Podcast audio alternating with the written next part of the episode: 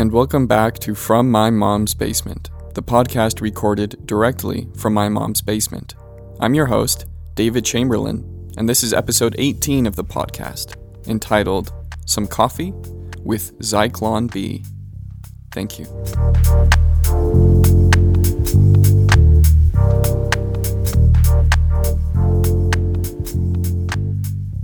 There was the sound of cars on the street outside, their tires slithering over the rained out roads. The officer sat at his desk by the window, watching the cars spray rainwater from under their tires.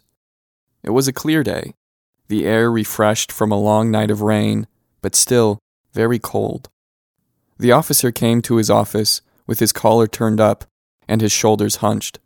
His trench coat did little to hold off the penetrating breeze. Now he sat at his desk, comfortable from the balmy heat of his radiator, and stared down at the cold people wandering the slippery streets below. Sometimes it was hard to tell they were trapped in the middle of a war. The cars moved steadily, and the people walked with their own personal purposes. It was hard for the officer to imagine a brutal conflict raging on the edges of his country's new empire. Here, things were pleasant, calm. His SS Thunderbolts were reflected in the rain stained window, bright white zigzags against a firmly pressed black collar. The officer caught a glimpse of these runic shapes and turned away from the window, feeling sick. Amongst the pleasant sights and sounds of his city, he himself was the reminder of war. The officer sipped at his coffee and checked his watch. The representative from Tesha was late. The officer wasn't surprised. Even in wartime, these businessmen seemed to be in charge of things. The corporations of the fatherland ran according to their own timetables, seeming to have very little fear of disturbing Hitler and his regime. Many of these businesses existed before the Third Reich, and many would exist after the fate of the war had been decided. The officer crossed his legs and lit a cigarette. He noticed some white residue on his boots, dried dirt and salt collected from trudging through puddles of rain. The officer did his best to scrub off this residue, licking his handkerchief and rubbing the dirt away. The residue broke off the leather in long flakes and fell to the floor. After some violent scrubbing, the boots were returned to their mirror like sheen. The officer was, after all, head of hygiene for the Schutzstaffel, he needed to at least look the part. He finished his cigarette and lit another. The representative from Tesha was now very late, and the officer was growing impatient. Between the coffee, cigarettes, and unpunctual business rep, his nerves were starting to stand on edge. The officer had a tight schedule to keep to, and unlike these businessmen, money wasn't the worst thing he could lose. The officer pulled out his silver cigarette case, ready to light his third cigarette of the morning, when he heard the soft voice of his secretary pipe up outside his office. Nearly 35 minutes late, the Tesha representative had finally arrived. The door to the officer's office was opened, and the handsome business representative strolled inside, followed by the officer's young secretary. The Tesha rep was tall and well proportioned, he wore a double breasted suit, and his blond hair was slicked back tight, accentuating his feline good looks. The officer stood. It's deceivingly cold out there, the representative said, slipping off his leather gloves. I noticed, said the officer, not eager to make small talk. Please, let Margaret take your coat. The representative slipped out of his woolen overcoat and handed it to the young secretary, giving her a flirtatious smile. Don't lose it now, said the representative to the secretary, winking. The young secretary smiled without showing any teeth and left the office, closing the door behind her. She's cute, said the representative. Are you two uh, sleeping together? You must be. The officer stood still behind his desk, his body rigid and his hands clasped tightly behind his back. He was expressionless. I have a family, said the officer. The representative rolled his eyes and sat down at the officer's desk without being invited to do so. It was a joke, Gerstein, said the representative, leaning back in his chair and crossing his legs. You soldiers take yourselves too seriously. You, sh- you should lighten up. This is all theater, don't you know? You're all playing a big game of make believe. I mean, look at your costumes, for heaven's sakes. The representative gestured to the slick black uniform worn by the officer. They're attractive, yes, but unreal. The officer sat down at his desk and lit another cigarette, refraining to offer the representative one. You need to watch what you say, said the officer. Not everyone in the Reich is as lenient as I am. You might say the wrong thing to the wrong person one day and find yourself in a labor camp. Businessmen aren't immune to the Gestapo's reach. Oh, said the representative, smiling. I'm a loyal member of the party, aren't I? I'm only trying to have some fun. I apologize, officer. I sincerely apologize. Tell me, how's your family? The officer puffed quietly on his cigarette, staring at a portrait of the Fuhrer hanging on the wall behind the representative. They're fine, said the officer, as as good as they can be under the uh, circumstances. And yours? Oh, I have a brother in North Africa, said the representative. He's uh, become convinced of Rommel's genius. I'm, well, less convinced. That American Patton seems to be playing games with him. They're making circles in the desert, Gerstein. You can see the dust getting tossed in the air from here. If we lose North Africa, it'll only be a matter of time. Have you thought of serving the fatherland in that capacity? asked the officer. In what capacity? asked the representative. The capacity in which I wear a uniform and get shot at? No, Gerstein, I'm happy here. The women are all lonely and believe they may die at any moment. a good combination. And uh, Tesha provides an important service to the Reich, does it not? Hmm, important enough, said the officer, running his fingers through his oiled hair. I suppose. How are things at Tesha? How is business? Good, good, said the representative, dropping into a more business-like attitude. Wartime has made us even more profitable, and uh, every time I see one of you fine men in a dark uniform, I can't help but get giddy. the Reich has been generous. The officer nodded. Is there a way, asked the representative, is, is there a way I could get a cup of coffee? I'm sorry, I had a I had a long night. If you catch my meaning, I'm still trying to get the train back on the tracks, so to speak. My head is, is throbbing. The officer grimaced and rubbed his finely wrinkled forehead. Uh, yes, we can manage that. But I'm afraid you're very late, Mr. Jaeger. I don't have much time for small talk. Oh, sure, sure, said the representative. Gotta keep the machine moving, eh? The officer nodded. Margaret, the officer shouted, his head angled towards the office door. Margaret, come here, please. The door to the officer's office creaked open slightly, and Margaret peeked her head inside. Yes? she asked in a quiet voice. Could you uh, bring us some coffee? asked the officer. How do you take it, Mr. Jaeger? Uh, black is fine, thank you, the representative said to the secretary, smiling. The secretary nodded and slipped her head back outside, closing the door gently behind her, as if it were a fragile thing that might break. The two men returned their attention to each other. The representative was wearing a wide smile for no apparent reason. Have you been meeting with many of us from the hygiene department lately? asked the officer. Oh, sure, said the representative. But, uh, business does decline this time of year, I'm afraid. The cold months do our work for us. The officer nodded and squashed his cigarette in a glossy black ashtray.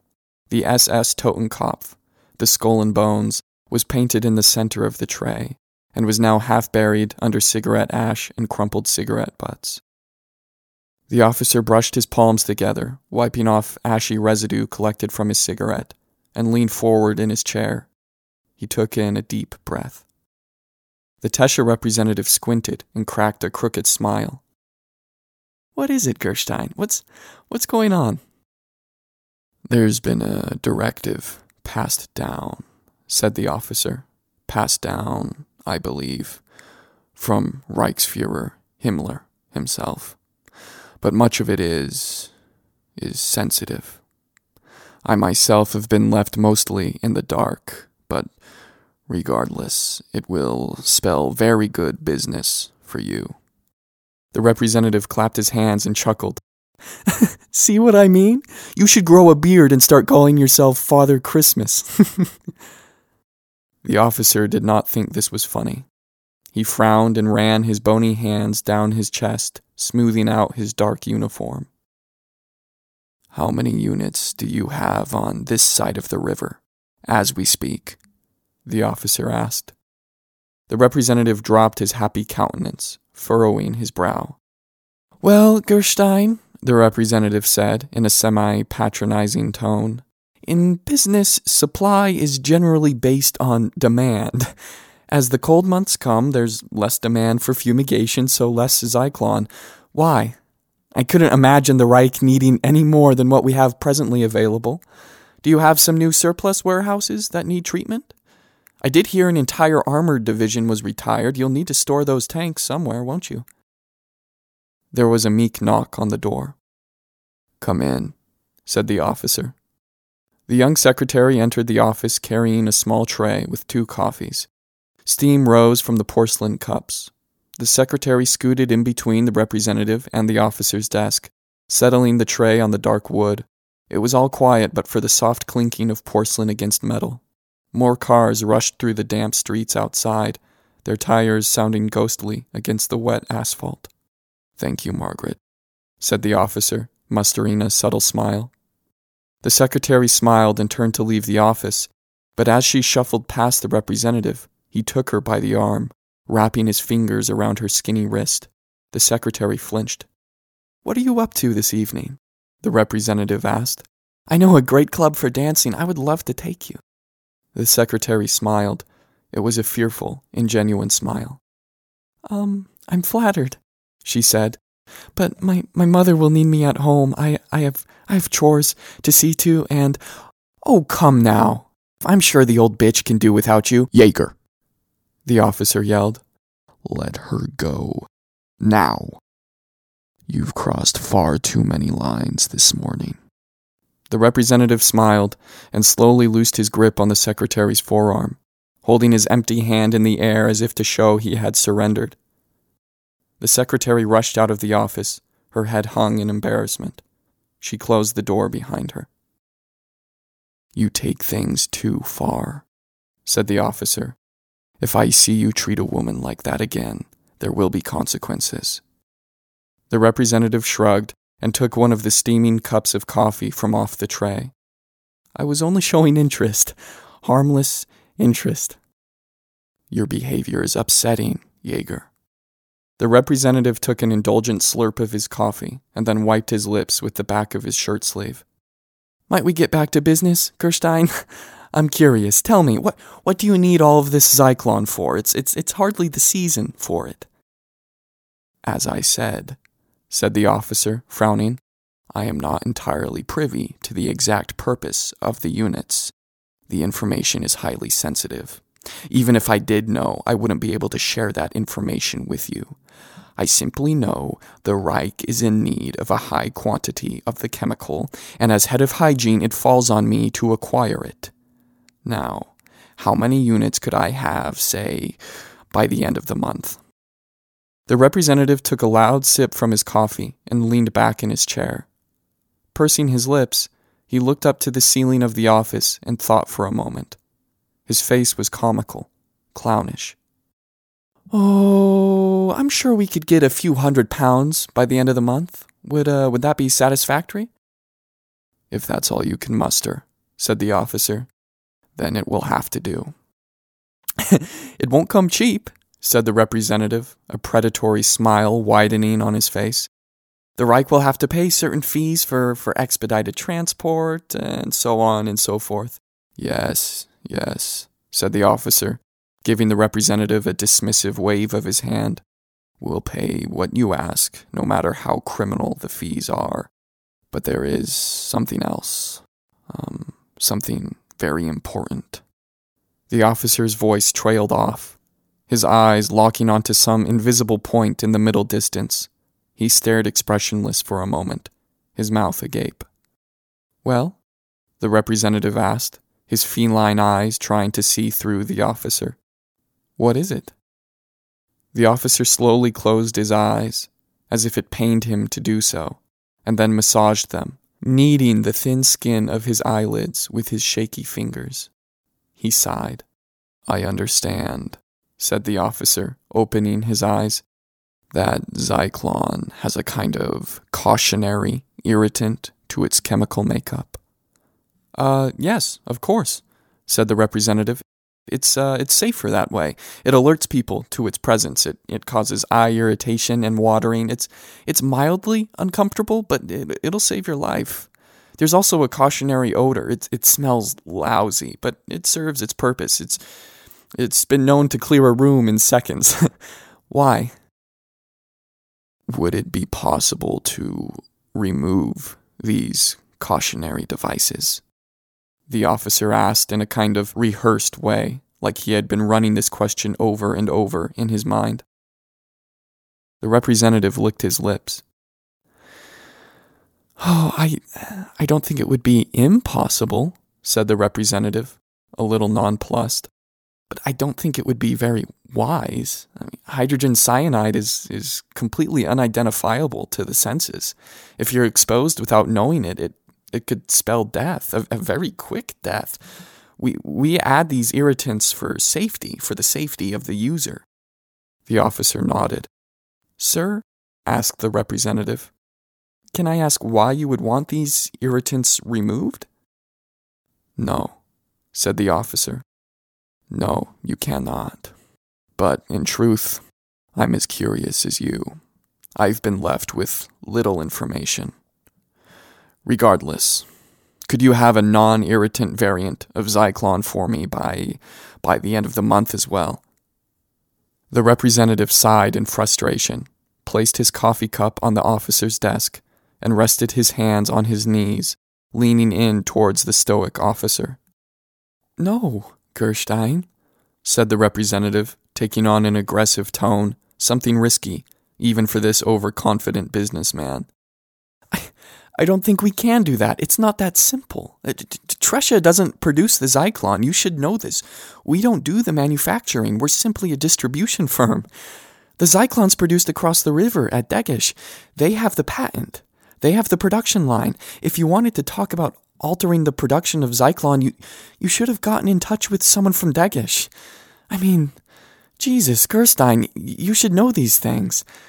In, in, in order for me to get this bizarre form of Zyklon, I would have to get in touch with a rep from Degesch, who would have to get the approval from their superiors, and, and then the chemists would have to do their work. I mean, it's not just a switch I can flip. My God, Gerstein, I, I really kind of resent you for putting me in this position. It, if it's the smell the Reich can't stand, I'm, I'm sure they could alter it to smell like daisies or oranges, but to remove the smell entirely? I. It's very dangerous, Gerstein. You know this. I, I can only see bad things coming out of this. Very bad things.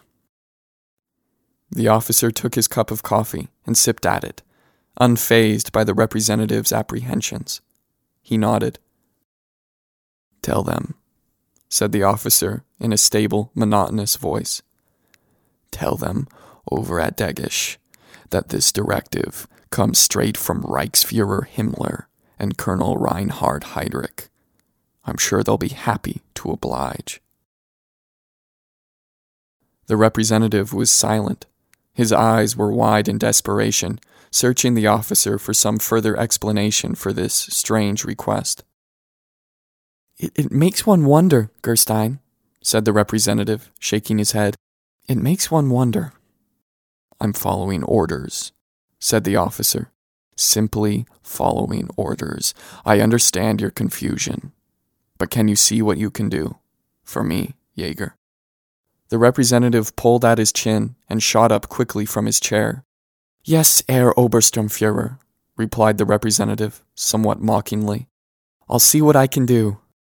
Give my regards to your family. The representative stomped towards the office door. Wait, Jaeger, said the officer, standing up behind his desk.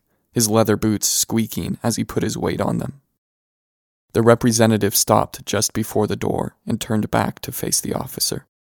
What is it? Please, behave yourself, won't you? Don't let this war turn you into something. something you don't recognize. Something inhuman. oh, Gerstein, said the representative, smiling sarcastically. That's interesting advice coming from someone in your position. Look at us. We became monsters a long time ago. I am now simply playing the part. The representative left the office, slamming the door hard behind him. Most officers would have had such behavior punished, but not Gerstein. He was sympathetic to the young representative's frustration. He too wondered about the exact implications of an odorless, irritantless Zyklon. But he was a high ranking member of the Third Reich and was now deep enough into an organization to understand that sometimes ignorance and loyalty are the same thing. The officer sat back down behind his desk and checked his watch. He had another meeting soon. It would be a day of meetings. He sighed and flicked off some lint that clung to his jet black trousers. Outside, there was the sound of laughter.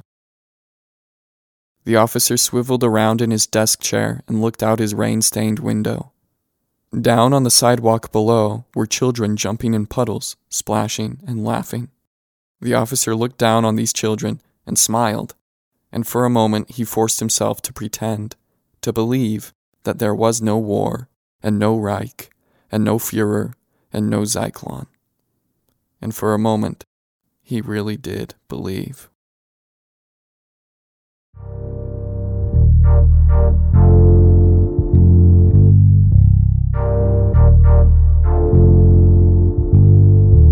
Thank you for listening. That was uh, episode 18 of the podcast entitled Some Coffee with Zyklon B.